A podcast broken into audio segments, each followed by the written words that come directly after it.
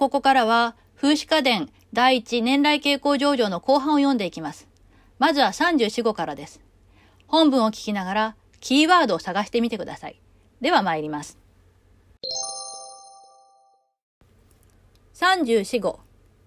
この頃の脳、盛りの極めなり。ここにて、この上場を極め悟りて、官能になれば、定めて天下に許され、名簿を得つべし。もし、この自分に、天下の許されも不足に、名簿も思うほどもなくば、いかなる上手なりとも、未だ、誠の花を極めぬしてと知るべし。もし極めずば、四十より脳は下がるべし。それ、後の証拠なるべし。去るほどに、上がるは三十四五までの頃、下がるは四十以来なり。返す返す、この頃、天下の許されを得ずば、能を極めたりとは思うべからず。ここにて名を慎むべし。この頃は、過ぎし方をも覚え、また、行く先の手立てをも悟る自分なり。この頃を極めずば、この後、天下の許されを得んこと、返す返すたかるべし。さあ、キーワード、わかりましたか？そう、天下の許されですね。この言葉、えー、中期にもあるように、都での名声、具体的には将軍の愛子を獲得することに加えて、広く世間の評価を獲得すること、あつまりはスターダムに乗るということを意味します。34、5歳というのは、盛りの極め、つまり役者として油が乗ってきた絶頂期であって、ここで、まあ、自分がこの伝書に記した心得をすべて悟って、しかも上手になっていれば、きっと都でスターとしての地位を確固たるものにしているに違いないと。逆に、この時期になっても、都での評判もいまいちパッとしなくて、人気も思ったほど出なければ、どんな上手であってもですね、今まで自分が述べてきた誠の花、まあ、真実の役者としての魅力、それをまだ体得していない役者であると、そういう自覚を持てというんですね。で、そして、もし30代半ばでこの誠の花を極めていないようであれば、もう40過ぎたら芸は下りだ,、えー、下り坂になる一方だからと。まあ、こういうわけです。後の証拠というのは、後になってそれがわかるよということです。で、世阿弥はご丁寧にですね、え芸がレベルアップするのは34、5までの間で、40を過ぎたら下り坂になる。しつこいようだが、この頃までに都でスターの地位を獲得していなければ、芸の奥義を極めたなんて勘違いしてはならないというふうに繰り返しています。どんだけ上から目線なんだよと。まあ、突っ込み入れたくなるぐらいですけれどもね。30半ばまでにヒットしなければ、もう40過ぎたら落ち目になる一方、えー、非常に厳しい言い方だと思うんですが、世阿弥はどうしてこんな厳しい発言をしているんでしょうかね。ここでちょっとおさらいですが、風刺家電第3までが書かれたのは応永7年、1400年です。えこの頃世阿弥は38歳ぐらいですね。で、以前、世阿弥の生涯で説明しましたが、えー、世阿弥はですね、この前年の応永6年4月29日には、第五次参謀院で関手の猿学ということで、義満や奨励院、将護院ら将軍家の人々が彼の縁能を見物しています。そして、同じ応永6年の5月20日、25日、28日にはですね、関世太夫三郎、これ世阿弥ですが、え彼が京都一条竹ヶ花で3日間の肝心猿学を興行して、義満、義持親子らが、まあ、毎日見物をしたと。で、これが将軍の主催に近い肝心猿学だったと。えこういうお話をしました。つまり、世阿弥自身が30代半ばですでに将軍の御前で農園する機会を与えられていて、えその結果彼自身がですね、天下の許されを俺は得たのだと、えこういう強烈な自負心を持っていたということになります。このような彼自身の揺るぎない自信、そして経験に裏打ちされた俺様的な言説であると、えこのように見てよいでしょう。ただ、ここにてなお慎むべしということで、34号は自分の過去の舞台を振り返って、そして、行く先の手立て、えつまり、今後の芸のあり方を考えなくてはいけない時期でもあると。えこういうことも指摘しています。その上で、まあ、そういう役者としてとても大事な時期でもあるから、この段階で能の奥義を得得していなければ、これ以降、京都で一旗あげることなんてまず無理だからねと。えこのようにダメ押しをしているわけですね。34号というのは、現代だとまだまだ若手ですが、え当時、人間50年だとかと言われていた人々の寿命を考えると、まあ現代の50歳ぐらいの感覚かもしれません。なお、この最後の部分ですね。これは、後で読むことになる第七別宿伝の内容とも関係してきますので、ちょっと頭に入れておいていただきたいなと思います。え続いて四十四語です。ここからは、世阿弥の未体験ゾーンということになります。え世阿弥がどんなことを述べているのか、その言葉を聞いてみましょう。四十四語。この頃よりは、能の手立て、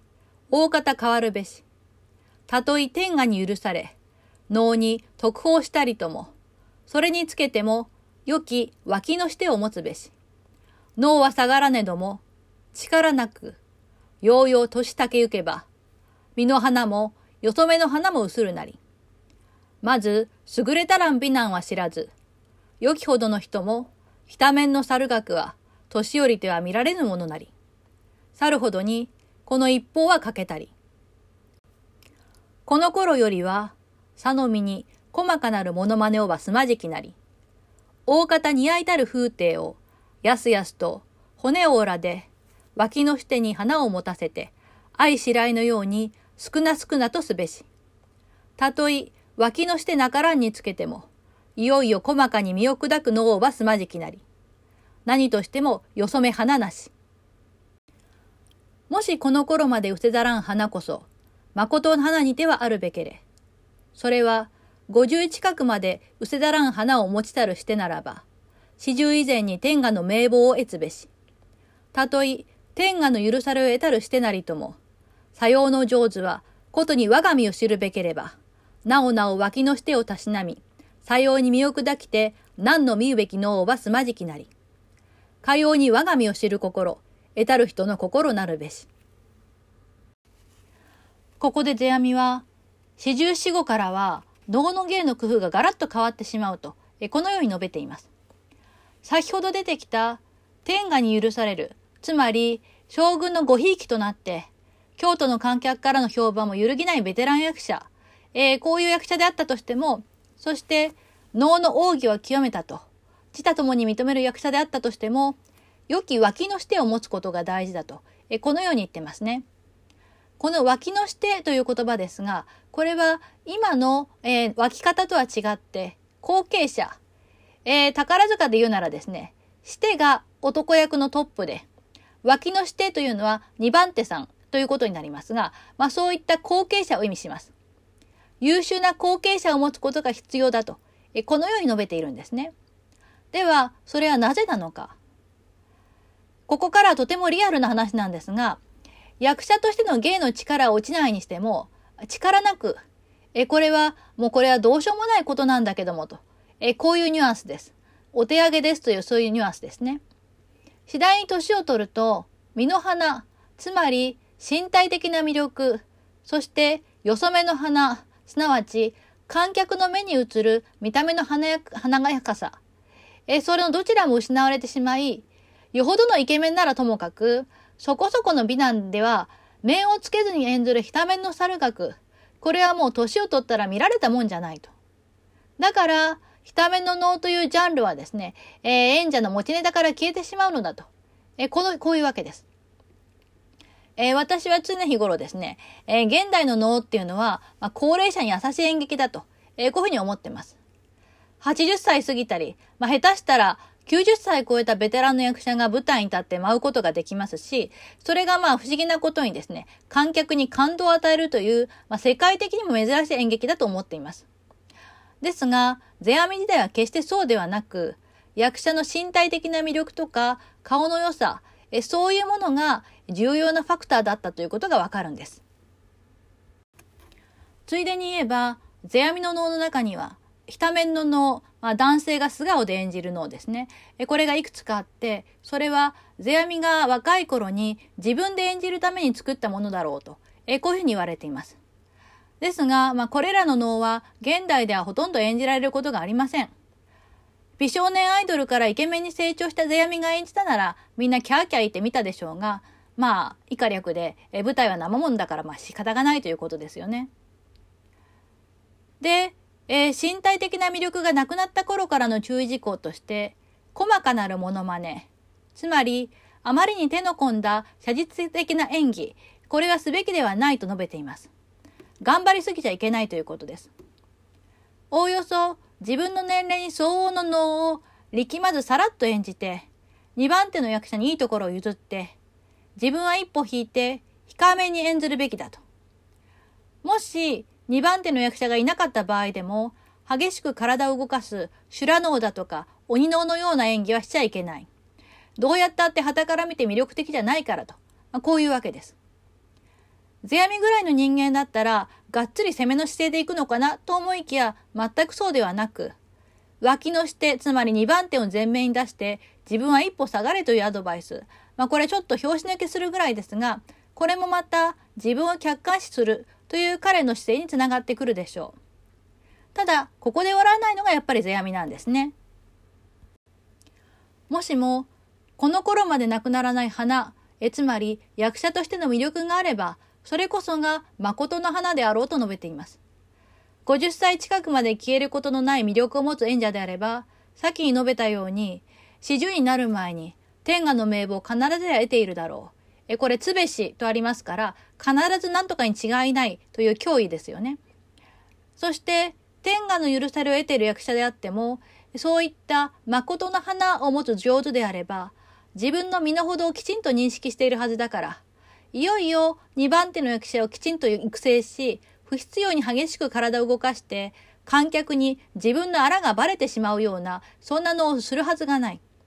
このように自分の身の程をちゃんとわきまえているということが脳の奥義を得得した人間の心得であると。まあ、こういうわけです。ここでも、まあ自分のこう、能力をちゃんと客観的に見るということが求められているわけですね。ですが、ここでちょっと思い出してほしいわけですけれども、世阿弥は60歳で出家した後も舞台に立っていたわけですし、え次に登場する鏡も亡くなったのは50を過ぎてです。この後、世阿弥は体を激しく動かすタイプの大和猿学の得意芸だった鬼の能なんかを封印して無限能をブラッシュアップしていきますので、これはあくまでも、えー、応永7年当時、そういった世阿弥の能のあり方が変化する前の世阿弥の理想論と、まあこういうことになるのでしょう。さて、ここからいよいよ50猶予最後です。漫画に出てきた鏡のことを思い起こしながら聞いてください。五十猶予。この頃よりは、大方、せぬならでは手立てあるまじ。キリンも置いては土場に劣る、と申すことあり。さりながら、誠に得たらん亡者ならば、物数は皆々失せて、善悪見どころは少なしとも、花は残るべし。暴風にて侍し者は、五十二と申しし、五月十九日に死去せしが、その月の四日の日、駿河の国、宣言の御前にて崩落つかまつる。その日の猿学ことに華やかにて、見物の上下、一同に褒美せしとなり、およそ、その頃、物数をばはや初心に譲りて、安きところを少な少なと、色得てせしかども、花は嫌ましに見えしなり。これ、誠に得たりし花なるがゆえに、能は枝葉も少なく、お行きになるまで、花はちらで残りしなり。これ、目の当たり、老骨に残りし花の証拠なり。年来稽古以上。50歳を過ぎたら、ざっくり言うと、せぬならでは手立てあるまじ。つまり、何もしない以外の手立てがないと、えこのように述べています。キリンも置いては土場に劣る。竜に匹敵する千里をかける脚力を持っていると言われるキリンですら、年老いてはダバにも劣るというわけです。厳しいようですが、これが現実。とはいえ、誠に得たらん脳者、つまり、誠の花を獲得しているベテランの役者であれば、演じられるレパートリーは全部なくなって、とにもかくにも見どころが少なくなったとしても、芸の魅力は残るだろうと述べています。その実例として示されているのが、亡き父の観阿弥です。観阿弥は52歳、えつまり、ストク元年、ストク元年、1384年の5月9日に亡くなったわけですが、その5月の4日に、駿河の国の浅間神社の御前で、崩落能、えつまり神様に捧げる能ですね。それを催して、その日の出来栄えが、それはもう華やかで、え観客は身分や職業の区別なく、彼の演技を絶賛したというのです。川上はその頃、いろいろなレパートリーや初心、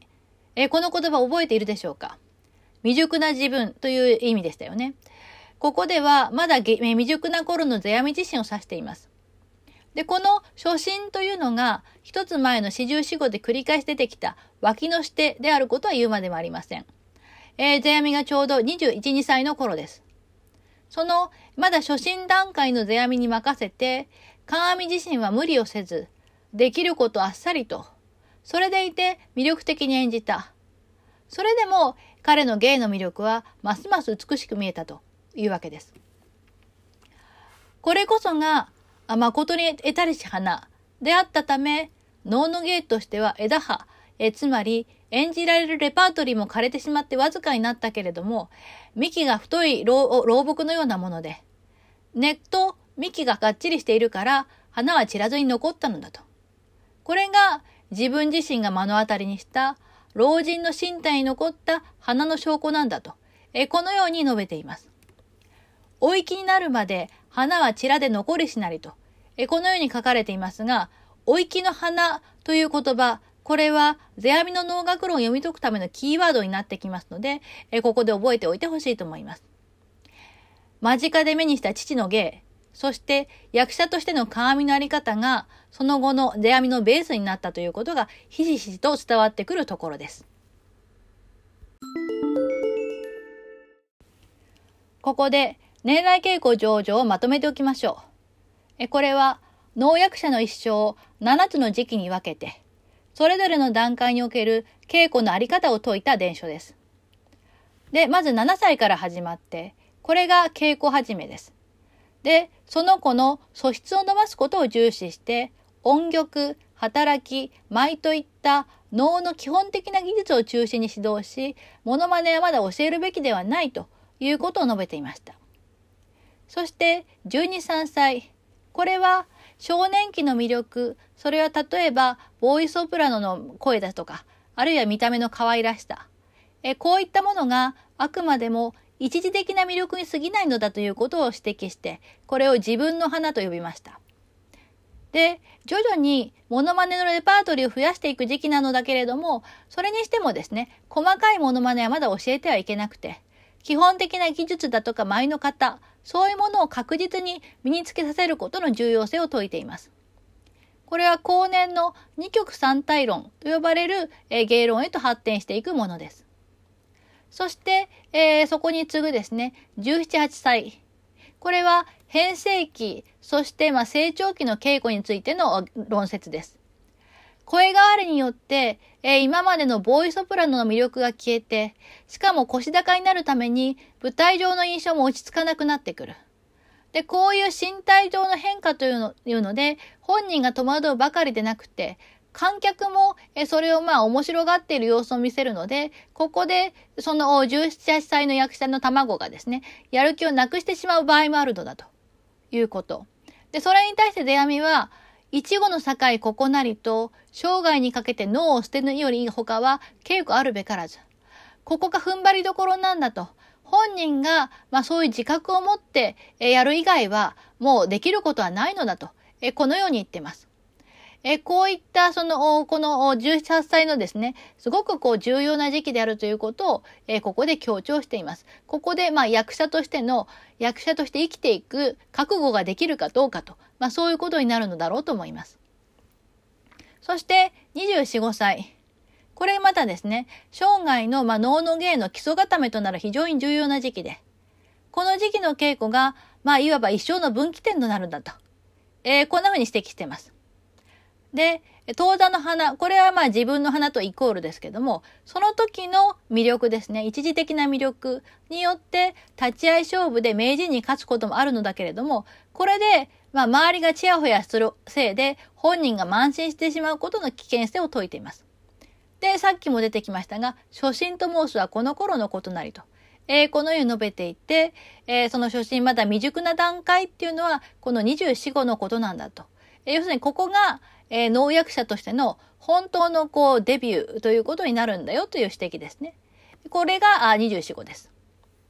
で、このことに関してはですね、えー、参考に挙げておきましたけれども、この後読む第三問答上場にも登場します。で、問いだけ読んでおきましょうかね。えー、ここに大きなる不信あり、早行為りたるしての、しかも名人なるに、ただいまの若きしての立ち会いに勝つことあり、これ不信なりと。言ってまして、これは Q&A 形式で、えー、まあ、論が進められていくんですけども、ちょっとよくわかんないことがあるんですよと。非常にベテランの演者で、しかも名人の評判を持っている人がですね、えついこの間こう舞台に立ったような、ポットでの役者に、え立ち会いで負けちゃうことがあるけれども、これは一体何なんだろうかと。えー、こういう質問に対して、世阿弥がどういう答えを出しているのかっていうのは後で見ていきますけれども、こういうことがですから実際にまあ、ちょいちょいあったということなのだろうと思います。で、次に34、5歳です。これが農薬者の盛りの極めの時期で、誠の花を極めた役者なら、この段階で天下の名簿を獲得しているはずだと、えー、こういうふうにです、かなり強い口調で断言していましたね。で逆に、この頃までに能を極めていなければ、それ以降、まあ、四十過ぎてですね、天下の許されを得るなんてことは難しい。えここでちゃんとこう叱るべきポジションを獲得していなければ、四十過ぎて、えあとはまあ芸が下がるだけなんだということを、え指摘していました。で、四十四五歳からは、世阿弥未体験ゾーンと申し上げたところです。えー、身体的な魅力が衰えるとともにですね、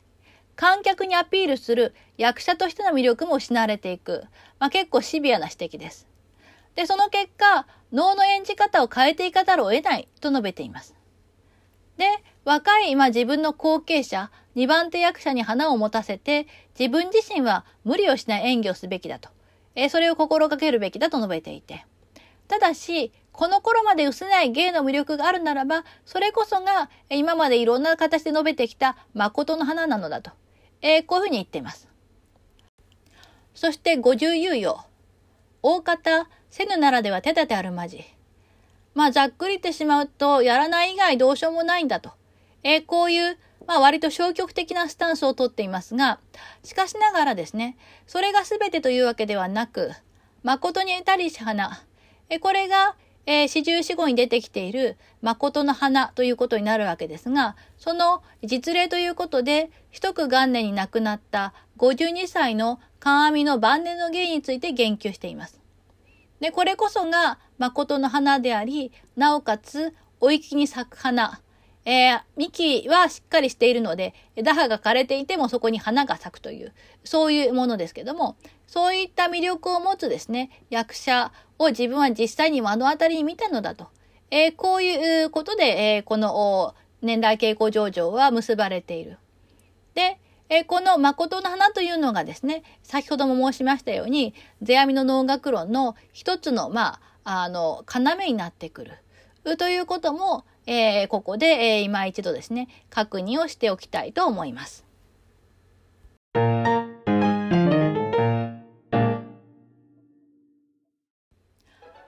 えー、というわけでですねやや早いペースでしたが年来傾向上場を通して読んでみましたこれほどまでに具体的かつ体系的に稽古を論ずることができた世阿弥の、まあ、教育者としての実力、えー、そこに本当に感心させられます参考として、え関瀬久夫という人の現代年来稽古論をアップしておきますので合わせてお読みになってみてください。このえ関瀬久夫という人はですね関税宗家の分岐筋にあたる鉄の条家、えー、表参道に舞台を持っている鉄線会ですが、えー、この鉄の条家の出身で、えー、世阿弥の再来とも言われた人です。彼はもう天才的な農薬者だったのですが1978年に50代半ばで亡くなってしまいその頃まだ私も小学生でしたので残念ながら彼の舞台を見たことはないんですね。でこれまでの農薬者というのは、まあ、稽古だけしてればいいんだということで世阿弥伝書なんかに全く興味を示さなかったんですが久夫は積極的に農学研究者と関係を持ってで、え、世阿弥伝書を一生懸命読んでですね久夫が読んでるってことがきっかけで農学会の若い若手にですね世阿弥伝書を学ぼうというムーブメントが起こったえそれぐらい影響を持っていた人でした。で農学会にさまざまな改革をもたらしたキーパーソンでもあってえ彼がもっと長生きしていたら能の世界はもっともっと変革していたかもしれないと言われています。折に触れ授業の中でそんな久夫の言説も紹介したいと思っています。次回は第2モノマネ上場です。